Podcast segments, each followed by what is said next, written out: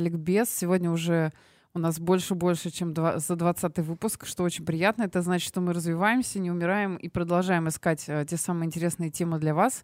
И стараться выходить каждый четверг, ничего не пропускать в нашем прямом эфире. Хочу об этом еще раз напомнить, о том, что у нас эфир прямой, у нас нет никакой нарезки. Поэтому мы учитываем все мнения, замечания, пожелания и будем зачитывать обязательно ваши вопросы. И сегодня у нас тема такая очень злободневная на самом деле и достаточно сложная. Она посвящена пиар-стратегии. И сегодня, чему я еще больше рада, у нас живой гость. Это Полина Непряхина, CEO GREATIVE BIZNES YECHIMLAR. Правильно, я теперь точно произношу. Она у нас уже была, дистанционно рассказывала о коммуникациях в Узбекистане. И сегодня все звезды совпали. Она у нас с нами в студии в Ташкенте. Это супер круто. Полина, привет. Привет. Я вообще безумно счастлива быть здесь сегодня. Да, и у нас на самом деле тема, почему я выбрала тему пиар-стратегии, пригласила именно Полину, потому что, мне кажется, это ее такой прямой профессиональный профиль — заниматься именно таким стратегическим видением разработки коммуникационных кампаний. Опыт очень большой, разнообразный. И на самом деле традиционно, так как у нас подкаст посвящен не только каким-то профессиональным вопросам, но и людям, Полина, расскажи нам, как ты пришла вообще в пиар, с чего начиналась, какое у тебя образование и чем ты больше всего в пиаре любишь заниматься. Ну, пиар-стратегии понятно, но, может быть, есть какие-то еще любимые вещи. Образование у меня более чем профильное. Я закончила журфак МГИМО, отделение связи с общественностью, и после этого я работала в консалтинге, просто начиная с выпуска по пиар-консалтингу и связям с общественностью. Поэтому у меня пока в жизни не было никакого, знаешь, такого смены профессии резко и так далее. То есть я в какой-то момент просто еще, будучи там, учась в школе, поняла, что мне нравится слушать людей, мне нравится с ними общаться. И когда встал выбор университета или куда пойти, для меня, в принципе, все было очевидно. Хотя, ну, на тот момент я, конечно, не знала, в чем эта профессия заключается. Но когда я начала учиться, там, получать уже какие-то знания, мне стало более чем понятно, что я, по-моему, на правильном пути. И вот до сих пор я еще ни разу об этом не пожалела. Вот да. У нас такой, кстати, очень много разных героев было, у всех был какой-то переход из разных профессий, то есть ты, получается, попала 100 из 100 с самого начала. Круто. Это, получается, такой очень-очень длинный путь, начиная по всем, как говорится, канонам. Студенческой скамьи. Со студенческой скамьи. Единственное мое такое, наверное, упущение, что я никогда не работала на клиентской стороне, никогда не работала в пиар-отделе в компании. Я всегда работала в консалтинге, потому что там мое место. Угу. А почему ты считаешь, что это упущение тогда? Не знаю. Мне кажется, что опыт должен быть разносторонний, потому что с коллегами, с которыми я общаюсь, которые со мной работают, мне очень нравится такой опыт у них полноценный, мне кажется, когда ты знаешь, что такое консалтинговая сторона, что такое клиентская сторона. У меня вот этого вот второго не было, но как будто бы мне этого не хватает, но почему-то я туда никогда не хотела переходить. Ну, кстати, вот еще пока не переходя к нашей теме основной, да, могу сказать, что в моей практике было два кейса. Ну, не, то есть не у меня лично, но я наблюдала за этим, когда был переход с корпоративной стороны на агентскую из большой корпорации, и человек, проработав 2 недели, сказал: спасибо, я встал и ушел. Потому что стало понятно, что на корпоративной стороне, когда все тепло, сухо, и нет этих орущих там клиентов, которые говорят: хочу здесь сейчас, и вообще, почему вы в 7 вечера, в принципе, закончите свой рабочий день, я просто не понял даже. Вот, и человек просто, ну, сказал, что нет, это не мое, я как бы все, ну, ухожу. И вторая была ситуация, когда девочка ушла из агентства, ушла на корпоративную сторону и сказала, что это капец, какая скука. Слушайте, ну, как бы я не могу работать над одним проектом, я просто прямо, ну, не то чтобы тупею, но я понимаю, что это не мое. И благо в агентстве была настолько, ну, как бы очень гибкая корпоративная культура, что она просто вернулась там через буквально 2-3 месяца, и все сказали: окей, вообще не проблема. Потому что человек уходил не с негативом, а как бы с желанием, ну, вырасти по зарплате и так далее. То есть разные бывают мотивации, но тоже стало понятно, что точно нет. Вот, возможно, это на самом деле еще вдвойне круто, когда ты понимаешь, что вот ты на своем месте, и, собственно говоря, можно на нем развиваться, а не там, менять как-то свою траекторию, потому что есть ощущение, что вот ты здесь сейчас там, где хочешь находиться. Мне кажется, это прям вызывает такую белую зависть. Я думаю, что здесь каждый, конечно, выбирает в зависимости от своих приоритетов. Я для себя давно поняла, что вертикальное вот такое вот развитие, которое, наверное, больше присуще корпоративным карьерам, когда вот у тебя корпоративный трек, как сейчас модно говорить, вот он строго вверх. Мне очень нравится горизонтальное развитие. Мне очень нравится тогда, когда ты можешь развиваться вширь. И, ну, не скажу, что я там на корпоративной стороне никогда не видела там каких-то людей с каким-то широким таким кругозором и так далее, но на агентской стороне их очень и очень много. И мне очень нравится находиться среди них, потому что я у них тоже учусь. Ну и я надеюсь, чему-то их могу научить. Mm-hmm. Ну да, тогда мотивация, в принципе, становится еще более прозрачной. То, что это возможность черпать вот эти знания, развиваться. Ты как будто бы, как-то правильно сказать, такие ниточки в разные стороны пускаешь, и они соединяются, как, короче, в аватаре. Вот. Да. Как дерево в аватаре, и посоединяется куча людей, и все они как-то взаимодействуют. Это очень супер круто. А в центре получается какое-то огромное коммуникационное здание, которое, в принципе, неисчерпаемо. Это вот только сейчас, вообще, что родилось-то. Это да, и когда тебе повезет встретить на корпоративной стороне человека, специалиста, пиарщика, который... знает глубоко вот свой один этот проект, один свой продукт, на котором он работает там несколько лет, например, и вы объединяете вот это вот глубокое знание корпоративное и широкое знание, когда у тебя есть опыт работы, да, по там разным клиентам, ты можешь здесь что-то потянуть, там что-то потянуть. Вот здесь начинается магия. Угу. Ну, кстати, вот у нас в прошлый раз был очень крутой эфир, я прям сама, такое ощущение, что нырнула в какую-то такую бездну, когда мы разговаривали с Натальей Малышенко, она работала раньше 17 лет, она проработала в компании UPM, лесоперерабатывающая, точнее лесопромышленность. И это человек, который просто, мне кажется, и у нее географическое образование, и оно ей настолько помогает вот в этой профессии, именно в коммуникациях, в этой очень сложной отрасли.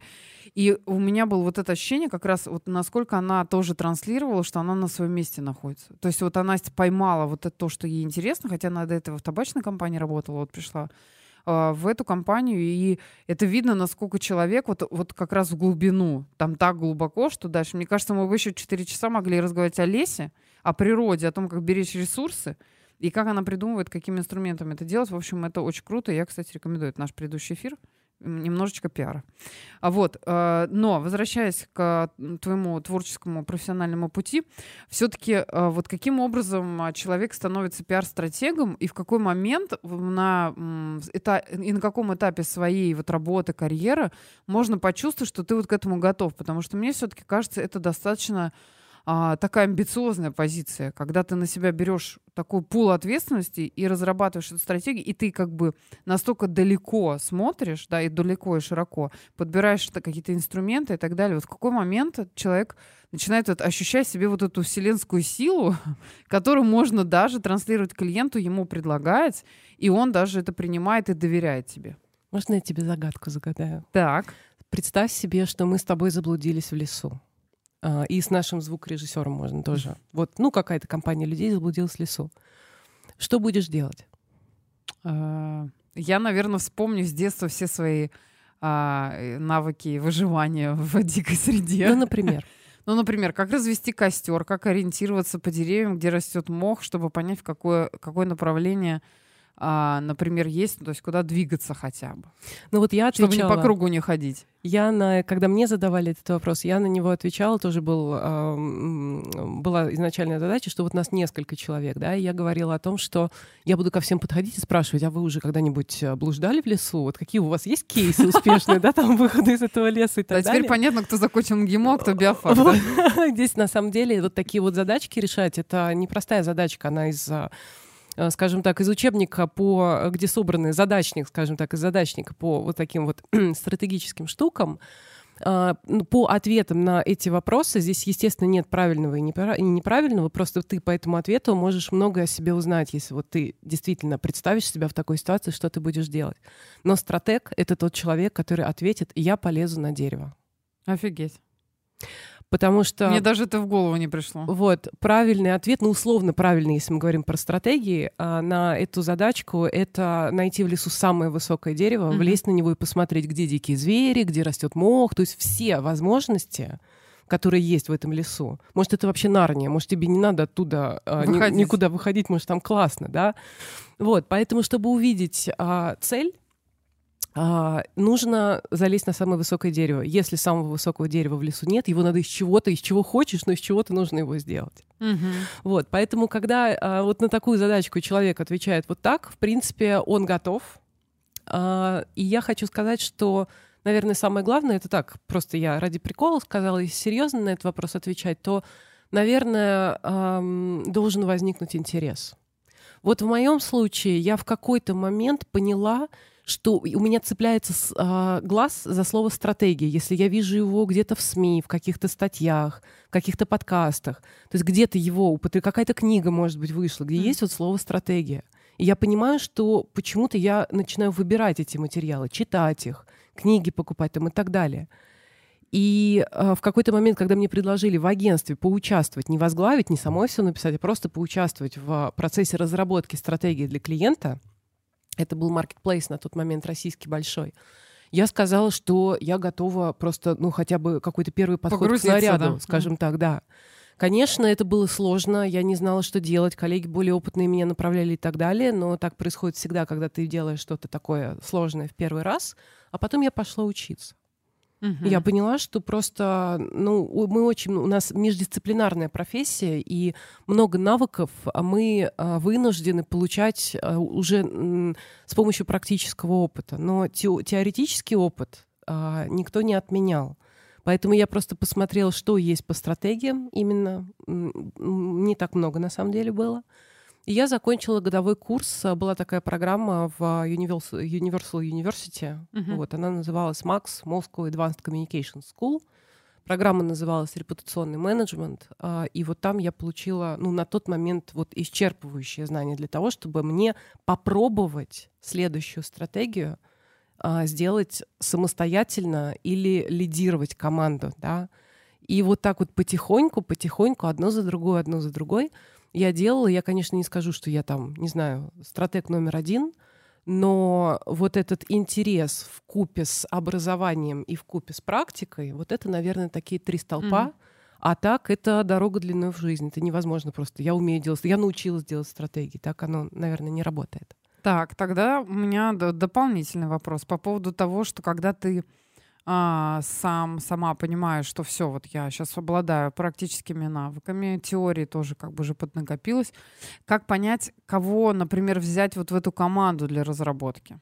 Ну, то есть в любом случае это понятно, что не замыкается, например, на одном человеке. Не всегда. Может быть, это и один человек, да, стратегию разрабатывает, но это может быть и команда. Вот кого, например, имеет смысл привлекать? Это какие-то психотипы людей, это какие-то, ну, может быть, какая-то экспертиза у них должна быть, или какие-то софт-скиллы, вот что здесь? Мне одно приходит в голову действительно из софт-скиллов, это умение и, опять же, интерес и желание, и вообще, может быть, это даже отношение к жизни такое, а не профессиональный навык. Вот есть у некоторых людей, которые любят процессы-парадоксы и которые любят тон информации, которую мы, как пиарщики, должны обрабатывать в рамках своей профессиональной деятельности из очень-очень разных сфер, там, явлений, не знаю, книг, материалов, статей, неважно чего, из любого источника контента, выделять, казалось бы, разрозненные единицы информации и видеть между ними взаимосвязи.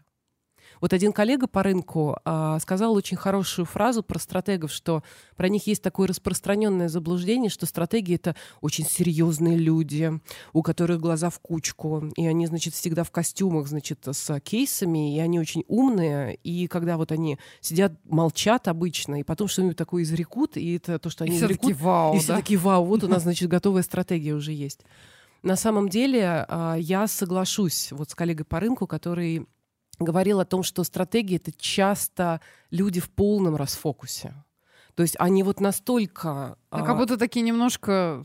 Вот не они, будем говорить в эфире. Да, они как будто на самое высокое дерево залезли, там надышались очень чистым воздухом, да, и вот смотрят на вот это вот, на вот всю панораму эту внизу и видят, что, ага, слева в правом углу, там справа внизу и вот в центре, и вот у них какие-то вот такие вот, как, не знаю, в матрице или не в матрице, вот строятся какие-то такие нейросвязи, нейросетки, которые они, кстати говоря, часто не могут сразу объяснить. Поэтому вот ты правильную вещь сказала, что, может быть, стратегию пишет и один человек, чтобы вот... Потому что он понимает сам, он, вот, у него есть эта выкладка, и он по ней работает. Это внутренняя логика, пазл, которую он строит. Да? Именно так, да. И это нужна очень хорошая синергия в команде для того, чтобы люди... понимали, да, тогда надо очень много общаться. Даже, да, вот эти связи, чтобы они их не рушили, а наоборот засекали, если, например, они пока еще не так очевидны, как вот подсказывали. Именно так, да. Поэтому, вот честно тебе признаюсь, мне порой легче делать стратегию самой одной. Угу. Что иногда бывает так, что не все, в общем, догоняют. Иногда они даже, может быть, и догоняют, но мне иногда... сложно объяснить, знаешь, вот как анекдот объяснять. Вот чувствуешь себя, как бы никто не посмеялся, но на самом деле там все было. Да, ребят, как бы все понятно же, вы что. Поэтому здесь может быть немножечко такая вот история, но вообще начинающим стратегам, например, кто вот там делает там первую, свою вторую, не знаю, десятую стратегию, сколько, наверное, 100 стратегий надо сделать, чтобы как бы что-то понять, что там вот, действительно, я уже там видел все, но это полезный навык вообще в команде работать. Да, пусть не будет получаться, пусть это будет дольше, пусть там будут какие-то ссоры, споры, обмен мнениями, не знаю, может, даже кто-то подерется, но из этого тоже можно вот вычленить, даже элементарно про себя, например, там вот я командный игрок или я не командный игрок, это очень важно. Да, потому что на самом деле я тут тоже подумала, что на самое высокое дерево можно залезть, а вот слезть тоже, как бы, это тоже надо уметь. Да, и может чтобы быть... тебе помогли. Вот, чтобы тебе помогли. Поэтому это не абсолют. Это для каждого человека нужно поэкспериментировать до той степени, пока этот человек не скажет, как вот мы, с чего мы с тобой начали, вот это мое место, вот здесь я... там в количестве меня одного, или там вместе с Петей, там, Славой, Наташей, вот у нас команда из 4 стратегов. Один там ведущий, второй аналитик, третий это там все сводит, 4 тактик. Или еще 5 добавить какую-нибудь эту самую бухгалтер Зиночку, которую экономику посчитает еще, да. А то ваши фантазии могут далеко, высоко взлететь, а потом вам скажут, что вы знаете, вот у нас у заказчика бюджет вот такой. Именно и все. Так, да. И может сколько угодно креативить, но его вообще ваши фантазии абсолютно не интересуют. Вот у него 3 рубля, и вот, пожалуйста, разложите, да, нам все вместе. И так, иногда это так и это бывает в стол, это очень обидно, у меня в опыте такое тоже было, это очень грустно, когда так происходит, но это и в том числе недосмотр стратега. Угу. Потому что надо... Что не соотносится это с реальностью. Да. Угу. То есть, получается, нужно не только смотреть на все сверху, но еще соотносить это с реальностью нашей будничной жизни, да, чтобы потом не было мучительно больно потраченного времени, потому что я знаю, что, конечно, разработать стратегию — это не сесть просто за стол с бокалом вина и подумать, сейчас я тут вам нарисую, да, сейчас муза моя придет, и у нас не все получится. Это, конечно, абсолютно не об этом, это я с этим точно-точно солидарна. А вот вопрос такой еще, вторая часть моего вопроса, который остался. Если стратегия разработана, да, она прям вот все, вот прям смотришь на нее и думаешь, вообще кайф, вот точно полетит, здесь все понятно, она закрывает там все бизнес-цели, задачи, и с бюджетом все сходится. Как убедить заказчика в том, что это 100% выигрышный вариант, и вот ему можно доверять. Если это, естественно, опытом, понятно, это подкреплено, но все равно есть вот такие неверующие Фомы, которым там, надо прямо аргументацию привести. Что вот из личного опыта, может быть, какие-то лайфхаки, не знаю. Кроме, конечно, костюма, кейса и серьезного лица. Я скажу так. Я сторонник того, что нужно подкладывать соломку себе на старте. И не только себе, но и заказчику. Поэтому у нас не бывает так, что заказчик не участвует в разработке собственной стратегии. Вот уже еще один важный комментарий. Да, вообще. И это на самом деле, как по мне, путь к провалу. Если заказчик делает свою стратегию полностью сам, не советуюсь вообще ни с кем, не показываю ее никому, вот сам вот сидит вот со своим вот этим вот глубоким знанием, и делает, это один путь, ну, практически в никуда. И одновременно с этим просто отдать на аутсорс стратегию и сказать, что вот задача, вот там бюджет, ждем через месяц вас обратно. Это так тоже не работает. Это сотворчество. Угу. Поэтому вот я говорила о том, что объединение людей с очень глубоким знанием, как дама, которую ты упоминала, которая 20 лет работала там с темой леса, вот, и объединить, например, такого специалиста с внешним специалистом, с консультантом, у которого опыт по КСО-компаниям, по спасению природы в очень-очень разных, например, отраслях, тоже 20 лет, вот это вот 40 лет на двоих, это будет очень хорошо, если они будут это делать вместе. Угу. А вот, кстати, у меня еще такой вопрос. Я тоже сталкивалась с такой позицией, с таким мнением, что, например, бывает, когда заказчик заказывает стратегию, разработку стратегии у одной компании, а имплементацию у другой команды, которая просто, ну, ей эта стратегия дается, она ее как бы реализует.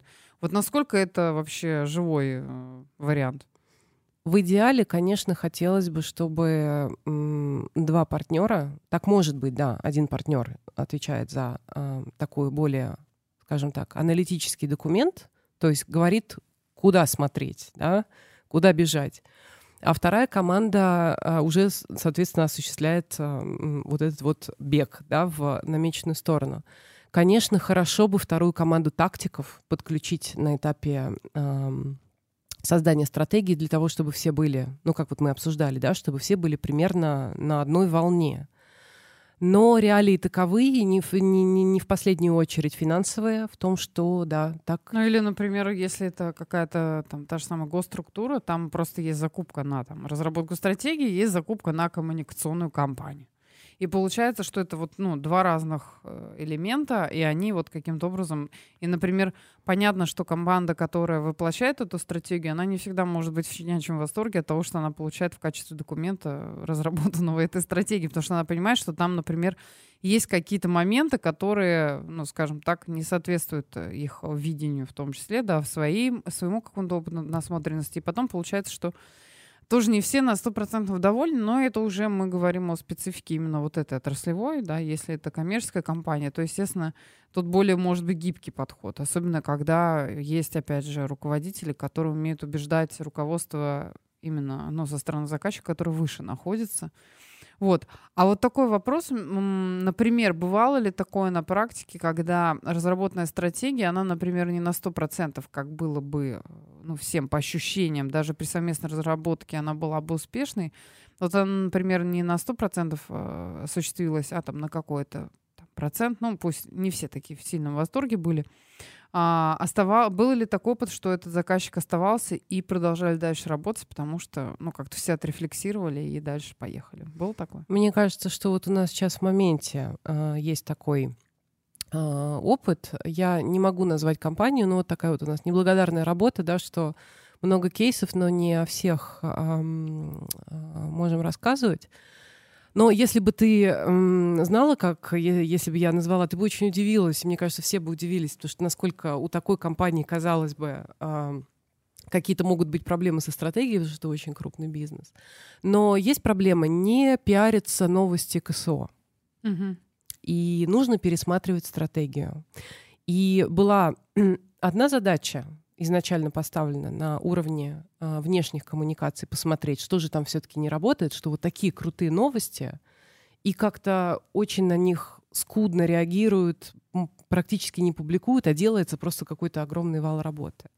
И когда приступили к аналитической части, собирали информацию там для стратегии и так далее, выяснилось, что проблема не совсем во внешних коммуникациях лежит. Так. Точнее, и во внешних тоже.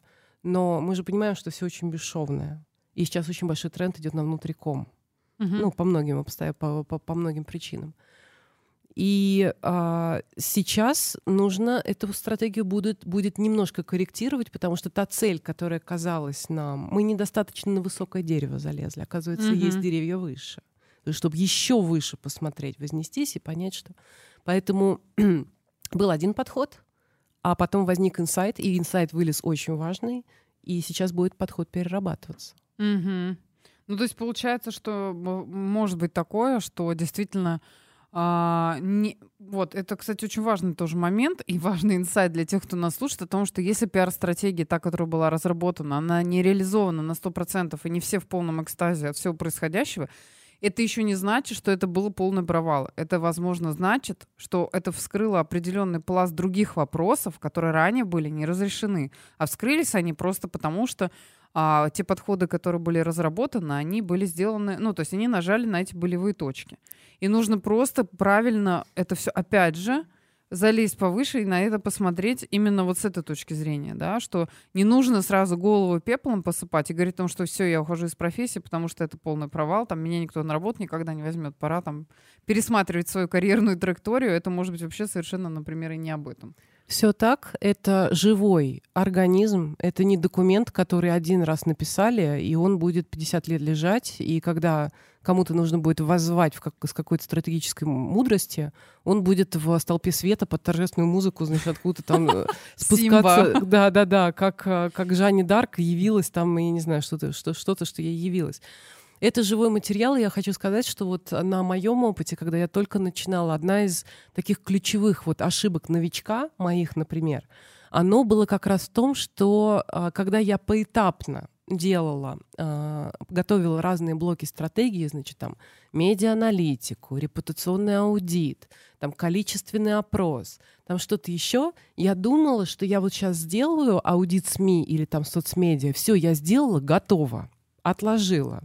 Значит, дальше я перехожу к какому-то новому этапу. И вот ключевой инсайт для меня вот на этом таком первом тестовом пробном периоде заключался в том, что это так не работает. Это каждый новый этап, который ты, каждый там смысловой блок, который ты в рамках стратегии разрабатываешь, вот ты его сделала, и ты возвращаешься к предыдущему и смотришь, как это все вместе. Туда, да, накладывается. Да, работает или нет. И как вот ты правильно сказала, поднимает ли это какие-то вопросы новые, важные, которые изначально не были заложены. И вот это вот такая вот ходьба по кругу, пока, наконец, внутренняя логика не вырисовывается, и ты как бы не закончил. Но здесь надо понимать, что мы живем в такое турбулентное время, что пока... Заканчиваешь одно, уже что-то другое еще вылезет. Именно так. У меня был один клиент, для которого я доделала стратегию 22 февраля 2022 года. Выдохнула просто вот так, такая, думаю, фух, все, 22 число, завтра праздник, значит, праздник отдохнем, и после этого, значит, будем ее смотреть, реализовывать. Ну, как бы, да, и потом через 2 дня я понимаю, что все, эту стратегию надо просто полностью переписывать, потому что мир изменился. Угу. Да, есть неуправляемые вот такие факторы риска, и, к сожалению, даже если мы прикладываем по массу усилий, нужно тоже понимать, что в какой-то момент нужно будет просто выдохнуть, погладить себя по голове, может быть, поплакать пару часиков, почему нет, да? Но уже это столько времени потрачено, пару часов уже погоду не сделать. Это да, и идти на новый курс по сценарному планированию, для того, чтобы стратегий было несколько на все случаи жизни, в зависимости от того, что может произойти. Да, у нас, кстати, тоже был эфир по поводу международных коммуникаций. У нас была в гостях Наташа Иванова. Она как раз работала в компании Мэри Кей. И вот они занимались как раз после этой даты порядка полугода ежедневной разработкой сценариев. Совершенно вот, ну, мне кажется, это было похоже на какой-то дикий пасьянс, когда ты каждый раз не понимаешь, вот ты сейчас разложила, а через 5 минут уже другое.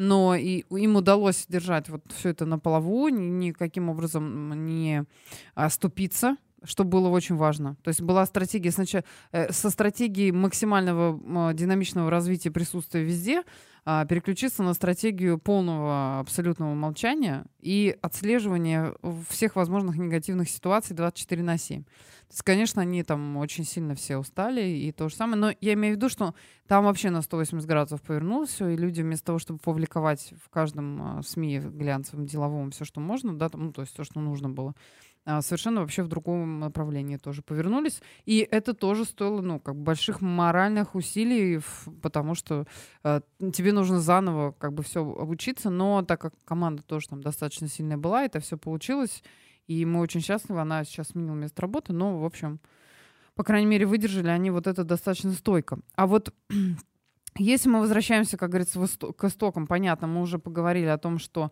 нужно обязательно... самая главная ошибка, да, в начале, что не нужно думать о том, что вот это некоторые этапы, которые ты проходишь постепенно, и у тебя дальше ждет успех, да, это мы уже проговорили. А вот с чего вообще начинать в таком случае? Что точно должно быть самой стартовой точкой для того, чтобы начать разрабатывать пиар-стратегию? Ты знаешь, я вот еще хотела, отвечая на твой вопрос этот и возвращаясь к твоему предыдущему вопросу, на который я не ответила, ты очень интересный вопрос задала про психотипы людей, да, подбор команды, кто у нас все-таки будет делать стратегию. Это такой, наверное, этап 0. Вот я хотела с другого начать, но я вот сейчас даже для себя один инсайт из твоего вопроса вытащила, что надо будет так попробовать. Вот психотипы. Вот мы говорили, например, о том, что есть экономика процессов и есть большие идеи. То есть хочется иногда вот реализовать что-то вот такое, ну, сказочное, чтобы там, я не знаю, прям Уолт Дисней там восхитился, да, и так далее. Но мы понимаем, что там есть, например, скромные бюджеты, и мы там, ну, должны каким-то образом делать так, чтобы одно другому соответствовало. Поэтому с точки зрения там, психотипов, вот есть люди, которые мечтатели. Это, кстати говоря, вот из философии Уолта Диснея, по-моему, он тоже говорил об этом, что есть люди-мечтатели, и хорошо, когда они работают в команде с людьми, которые их немножечко как шарик вот так вот за ниточку заземляют, говорят, что это, конечно, прекрасная идея, но давай мы ее не будем обесценивать, мы не будем ее там сейчас разбивать и говорить, что она не сработает. Но просто давай возьмем эту твою большую идею, попробуем ее немножечко заземлить на реальную жизнь и подумать вместе, каким образом мы можем ее сделать так, чтобы она осталась большой, красивой, но при этом она была рабочей и укладывалась там в наши реалии. Это вот одна история связки. Другая история связки. Вот возвращаясь к вопросу про стратегии и про сценарии. Есть люди не очень гибкие. Вот мне, например, тяжело, действительно, вот и морально, и физически тяжело переобуваться, да. То есть вот если я вот уже что-то сделала, это вот прям я вот замечаю за собой, что я там неповоротливая. Но есть коллеги у меня, которые там из другого поколения, может быть, они как-то... такие, ладно, сейчас мы быстренько, сейчас вот здесь вот здесь поменяем, тут поменяем, давайте быстро на брейншторм соберемся, переобсудим и переделаем. И вот это здорово, когда в команде есть такие люди, которые, за которыми ты просто можешь сказать, бегите, вот, а я за вами. Я в какой-то момент... Догоню вас. Да, во всех смыслах. Вот догоню вас и догоню ваши вот эти идеи, потому что их поезд едет слишком быстро. Но он может ехать адекватно быстро просто ситуации. Поэтому, наверное, точка ноль — это действительно определить, все-таки это один человек или это там 2 человека, 3 человека, сильно много, наверное, тоже не нужно, и понять, кто это будет делать. Следующий блок моментов — это, наверное, вот с чего начать. Начать, наверное, с конца. Опять же, посмотреть реально, сколько на это есть бюджета. Угу. И времени, и результаты, какие мы хотим. То есть что мы хотим увидеть, и сразу перебросить этот мостик с самого начала, с этого нашего берега на другой берег, и посмотреть, как вообще мы поймем, что за этот бюджет, что за эти сроки, вот эти задачи были действительно решены. Да, то есть вот там вот сразу все, вот тут вот уже психотип, и там soft skills, и hard skills, экономисты здесь нужны. Вот здесь вот прям цифры жесткие идут, да, что столько-то недель или там месяцев нам нужно для того, чтобы вырастить... знания о бренде со стольки-то процентов до стольки-то, у нас на это есть столько-то денег, и мы можем провести 1, 2, 3, 4, 5 сколько-то мероприятий. Вот, наверное, вот это. И уже когда вот этот канат натянут, канатоходец уже начинает по нему идти, и начинаются вот такая классическая последовательность блоков. Сначала аналитика, потом инсайты, потом тактика. И потом, опять же, возвращаясь к тому, что каждый раз новый этап, мы возвращаемся к предыдущему и смотрим, бьется или не бьется.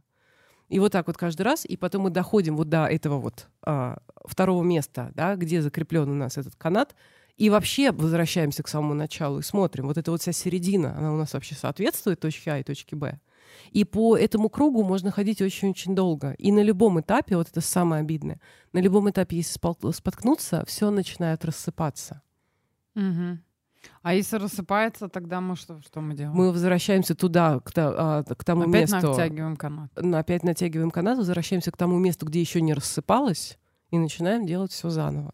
Но, конечно, опытный стратег, он уже примерно будет видеть это минное поле. Он примерно будет понимать, как бы, где он может споткнуться. Это же тоже про то, чтобы предвидеть то, что может случиться. Угу. Антикризис потенциальный уже да. в стратегию заложенный. Это тоже, кстати, наверное, все-таки вот такая комбинация между интуицией и практическим опытом, который уже когда-либо был, и вот это ощущение, да, когда ты прям чувствуешь эту вибрацию, которая идет, и вот этот негатив или там что-то такое. Я, например, тоже помню, даже сегодня у меня была такая же ситуация, когда самое смешное, вот прям смешно, у нас просто сейчас идет мероприятие большое, там на 700 человек, и я вчера взяла, распечатала, значит, на сегодняшний день все бумаги. То есть все нужно раздать всем ведущим и так далее, и так далее. Ну что мы думаем? Я сегодня была с утра на встрече, мне тут же пишут коллеги: Маша, у нас в принтере закончился картридж. И купить его негде как бы, пока здесь купишь этот картридж, это там 100-500 еще миллионов минут, а мероприятие у нас уже идет прямо сейчас. Это и к тому, что я прям думаю, боже мой, как... А потому что просто у тебя есть тоже какое-то интуитивное понимание и практический опыт того, что нельзя готовить мероприятие день в день. Потому что 100% что-то где-то отлетит, что-то не получится, что-то сломается, не будет интернета, не будет людей, рук, ног, там, я не знаю, чего еще. И вот это к чему, да? К тому, что когда у тебя уже этот опыт есть, есть какое-то вот предчувствие, ты прям понимаешь, что, да? Ну, как бы сейчас тут вот наступим и что-то бомбанет. Все, что может пойти не так, пойдет не так. Mm-hmm. Да, известный закон, поэтому, но такой опыт еще учит к этому относиться спокойно, потому что, ну, всегда что-то идет. Ну, всегда ни одного вот идеального какого-то вот такого мероприятия, ни одной совершенно идеальной стратегии, которая вот прям вот написали, и просто каждая буква в ней, за нее можно выйти замуж. Не бывает такого. Поэтому здесь вот тоже надо делать такую скидку на реальность, скажем так, и спокойно относиться к тому, что да, что-то может пойти не так, что-то обязательно пойдет не так. Угу. А вот чтобы мы перешли от наших всех таких практических ошибочных вещей к чему-то более позитивному, а у меня на самом деле был вопрос, когда мы готовились тоже, да, о том, что какие мы можем привести успешные стратегии, которые такие, может быть, с вау даже эффектом, что вот они были разработаны, и прям было видно, насколько они реализовались, и по каким критериям мы оценим этот успех вообще, вот как, в чем он выражается? Слушай, я, наверное, как представитель агентства не смогу прямо в полной мере ответить на твой вопрос, потому что я знаю часть истории, я даю, и команда наша, как консультанты, даем внешний взгляд, да, такой не заинтересованной, скажем так, стороны, на стратегию клиента, которую он тоже делает вместе с нами и параллельно и так далее. Поэтому какие-то вещи, конечно, остаются за кадром просто потому, что есть там внутренняя кухня и так далее.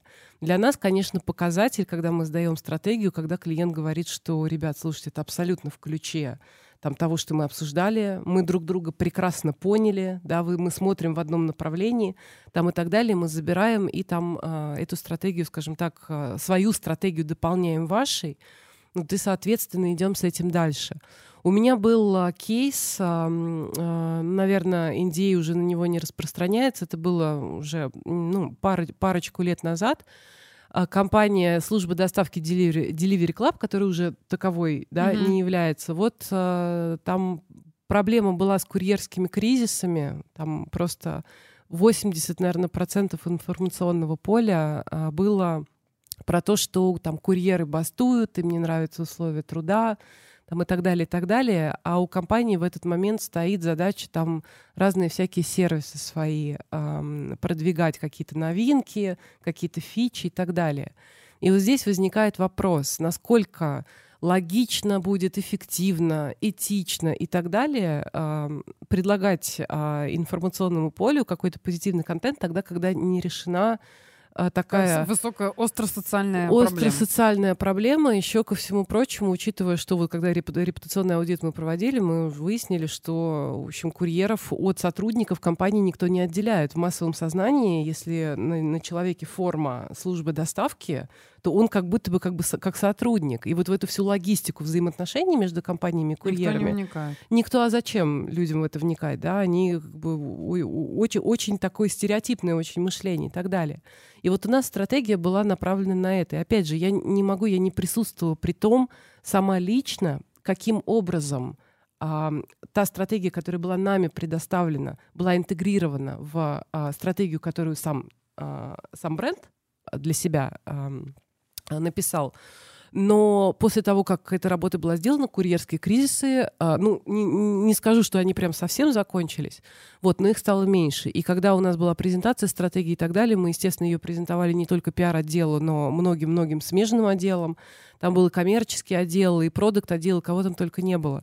И в конце презентации нам был задан вопрос, и мне было безумно приятно, что нам его задали. Потому что я поняла, что если такой вопрос возник, значит, нас услышали.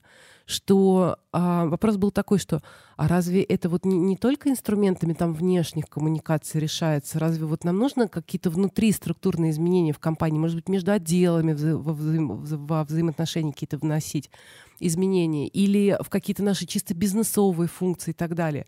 Вы вот это хотите сказать? И это то, что мы пытались донести, что пиар еще и может бизнес информировать о том, что снаружи что-то не так, это означает, что внутри имеет смысл что-то пересмотреть, что-то подфайн-тюнить для того, чтобы вернуться вовне какими-то преобразованными. И я думаю, интуитивно, опять же, вот ты говоришь, что очень важный фактор, что это было сделано.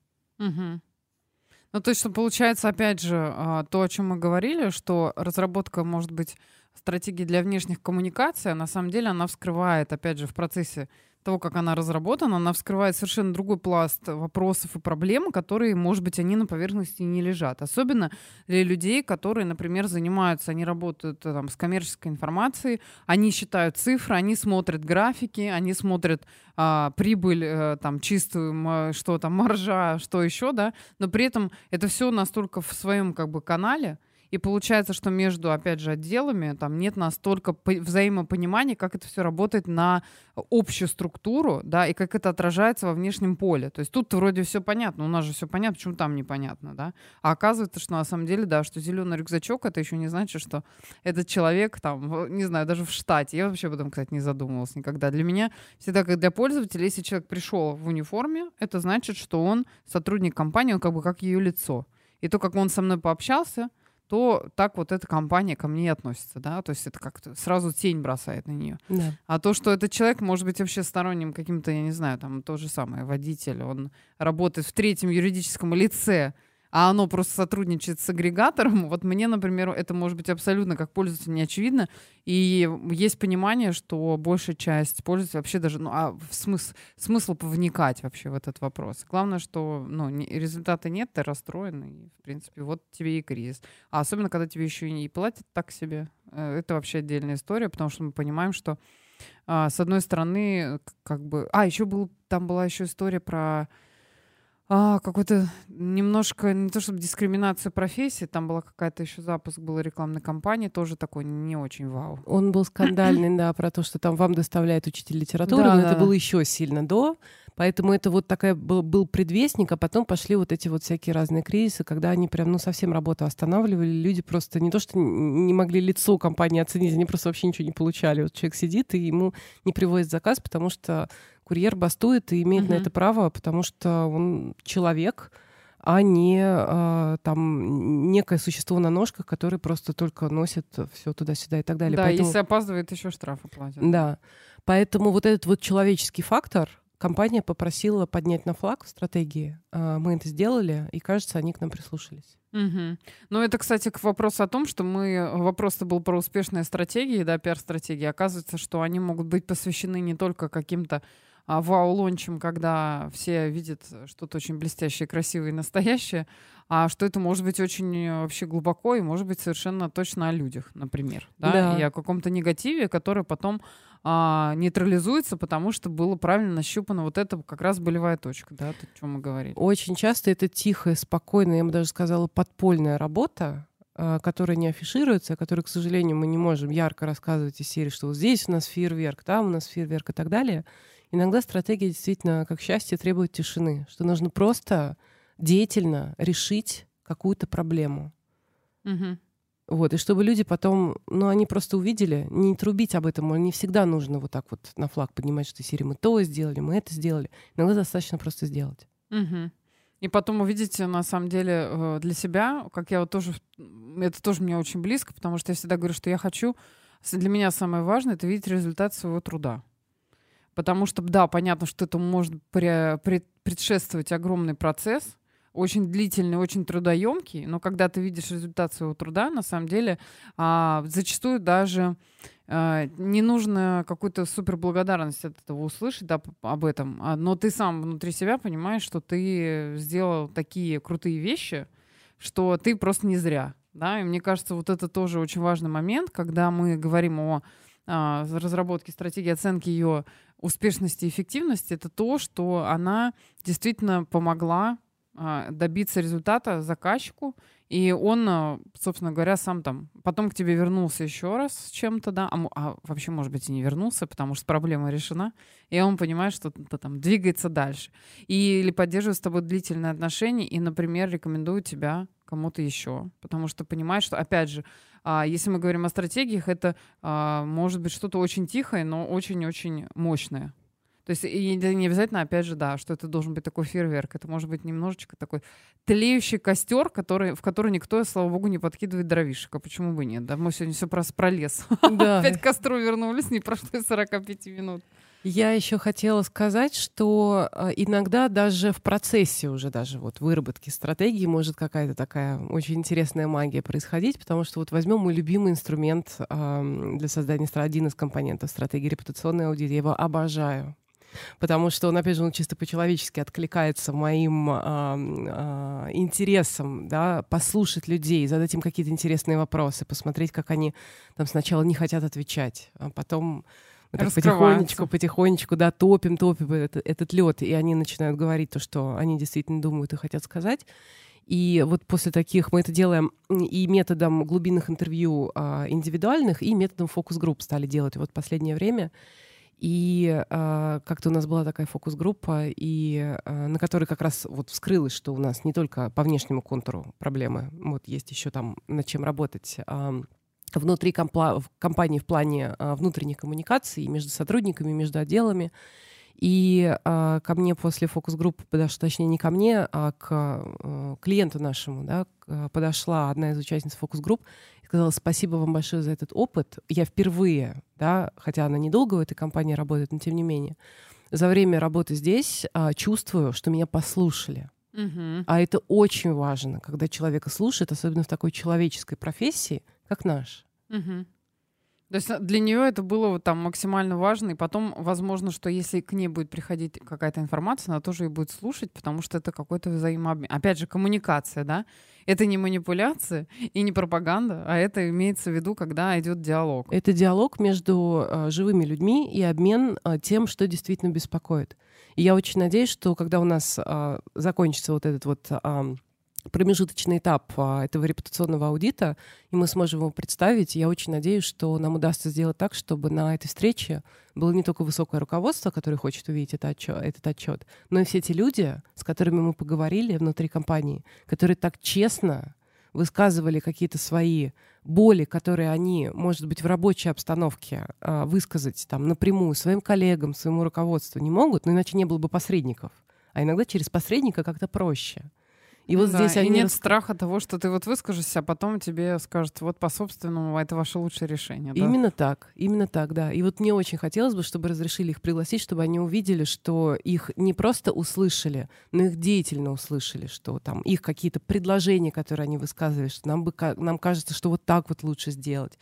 И так далее, что мы со своей стороны тоже делаем все возможное как консультанты для того, чтобы это донести, если они по какой-то причине не могут там внутри компании как-то это сделать сами, им помочь, потому что... Как семейный психолог прям. Именно так, но все-таки в коммуникации тоже, скажем так. То есть мы здесь, опять же, у нас профессия, я за что ее обожаю, она междисциплинарная. Можешь какой угодно взять уклон. Поэтому А у меня вот, кстати, вопрос сопутствующий к озвученному по поводу фокус-групп. Почему вы вот этот инструмент стали применять? Чем он кажется... Ну, понятно, да, очевидно, что это большее количество людей. Почему вот решили им тоже пользоваться в репутационном аудите? Что в нем привлекает?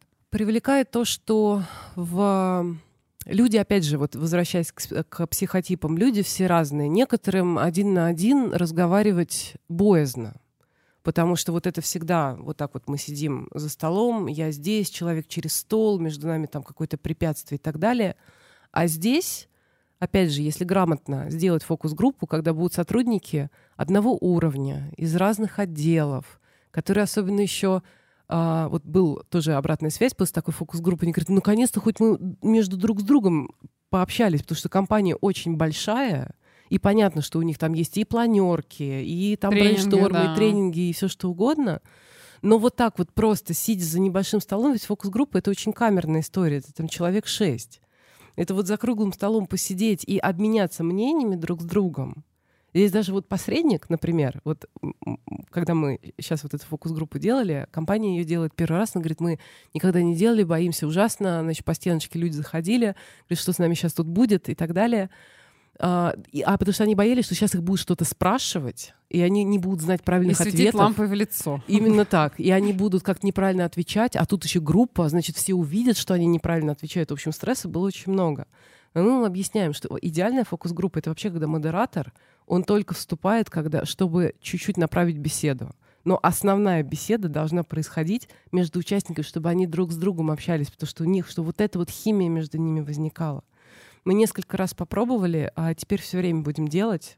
Всем рекомендую вообще с приглашенным модератором, без приглашенного модератора делать фокус-группы внутри своих компаний по каким-то вот таким болевым вопросам, давать сотрудникам высказывать свои мнения, то, что они действительно думают, закладывать на это достаточно времени, потому что, ну вот, по моему опыту, минуты с 40-й, 45-й начинается правда. Сначала так все. Мы по брендбуку... Как в поезде Москва-Владивосток, да? Там основные станции прошли, теперь давайте по жизни что-нибудь поговорим. Во-во-во, именно так. Вот. И часика там на полтора, на два вот такую вот беседу запланировать, и это здорово. Я на следующей фокус-группе, наверное, рискну все-таки применить такой жестокий способ отбирать телефоны, чтобы люди не было вообще никакого соблазна ни на что отвлекаться, чтобы вот это вот живое общение, вот мы сейчас с тобой, вспомни, в прошлый раз мы с тобой общались, находясь Вообще за 3000 километров. За 3000 километров. И какое другое ощущение сейчас, когда вот мы сидим и друг на друга смотрим. Да, тут вообще я не поспорю нисколько, конечно. Это совершенно разные вещи. Вот. Понимаешь? Поэтому вот это вот зум, вот это вот все и так далее, это должно занять правильное место в нашей жизни, а также правильное место в нашей жизни должно занять живое человеческое общение, когда, ну, просто вот ты видишь человека живого, он теплый, он на тебя смотрит, у него есть выражение лица, вы как-то этим обмениваетесь и так далее. Поэтому фокус-группа, друзья, это новый черный. Да, это особенно, когда без телефонов, мне кажется, это вообще бинго. Потому что в этот момент человек просто у него первые, опять же, эти 40 минут, скорее всего, они достаточно сильно сократятся, а во-вторых, у него просто эго непонятно, куда ему в этот момент избегать, и оно уже такое, так, ладно, все ясно, тут, короче говоря, придется сдаться, потому что все равно не выпустят, и надо быстренько выложить всю подноготную, и тогда, скорее всего, это будет быстрее, да, почему нет? Это, опять же, это тоже такие психологические вещи, которые... И люди совершенно разные в фокус-группах, они, несмотря на то, что они, может быть, в компании занимают одну позицию, но как бы внутренний мир может быть совершенно разный. На одну и ту же ситуацию или там какой-то процесс они могут совершенно по-разному смотреть, опять же, со своей точки зрения, опыта и жизненного и так далее. Кто-то вот мечтатель, кто-то стратег, кто-то практик, кто-то аналитик. И на самом деле, мне кажется, это настолько интересно. И с точки зрения получения инсайтов, в том числе, тоже отличный инструмент. Я почему спросила, потому что думаю, а почему раньше так не делали? Ну ладно. Это уже, скорее всего, что именно в реп-аудите, наверное, это такой достаточно интересный будет инструмент. И, кстати, возможно, что вот дополнительный вопрос, последний у нас 3 минуточки по этому поводу.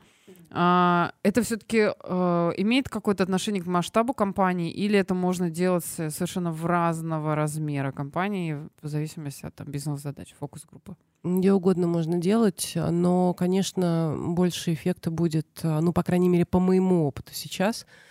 Чем больше компания, тем больше разрозненность, конечно, между людьми, потому что их много, они сидят на разных этажах, да, в разных городах и так далее. Поэтому, конечно, камерный стартап там на 10 человек, может быть, и не надо, а может быть, и надо, убрав, например, попросив руководителя, главного стартапера, да, фаундера, например, выйти из помещения и поговорить со всеми остальными, а с ним отдельно, а потом третья фокус-группа все вместе, и смотреть, как меняется то, что они говорят. А так как мы это делаем очно, по Zoom мы никого не приглашаем, нет, извините, приходите лично. Мы еще считываем, как бы, как люди себя ведут, вот язык тела и так далее. Да, невербалика. Вся неверба, 80%, извините, коммуникации — это невербалика. Как это можно делать по Zoom? Вот, поэтому здесь, я бы сказала, и в больших, и в средних, и в маленьких это можно делать, но будут немножечко меняться нюансы по тому, как это устроено, и какую чередность фокус-группы, какой формат этих фокус-групп делать. Поэтому всем рекомендую, правда. Да, круто. И завершая наш сегодняшний эфир, вообще, конечно, не хочется этого делать, но придется.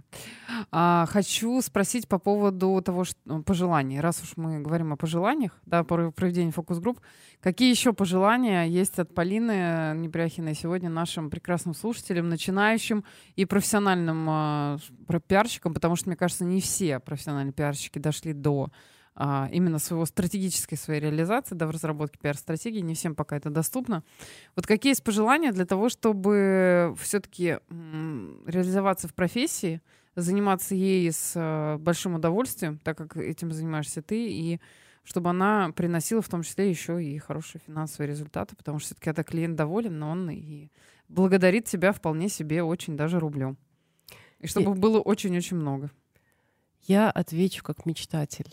Я желаю всем закрыть глаза, представить себе прекрасный лес, в нем найти самое высокое дерево, залезть туда самостоятельно или с помощью там коллег, друзей, близких людей, с кем приятно просто находиться рядом, и либо остаться на нем, либо лазать по деревьям до тех пор, пока вы не найдете свое. Вот свое дерево, на котором вам комфортно сидеть, с которого вам все будет прекрасно видно, и с которого вы всегда сможете безболезненно спуститься. Да, спасибо большое, Полина. Сегодня было очень круто. Мне кажется, этот час прямо... У меня столько интересных мыслей появилось. Даже сейчас пойду их, наверное, запишу, чтобы ничего из головы своей не упустить. Надеюсь, тоже было полезно и тебе. Парочку инсайтов я тоже так поняла. Я смогла выдать. Более того, если ты что-то запишешь, дай, пожалуйста, списать, потому что мне тоже было безумно интересно сегодня. Да, все. Всем спасибо. Пока-пока. Мы следующий четверг пропускаем, благо... У нас отпуск в этом году, ура, но через 2 недели мы встретимся снова в это же время, каждый четверг. И обязательно переслушайте наши предыдущие выпуски, там масса-масса всего интересного. Пока-пока.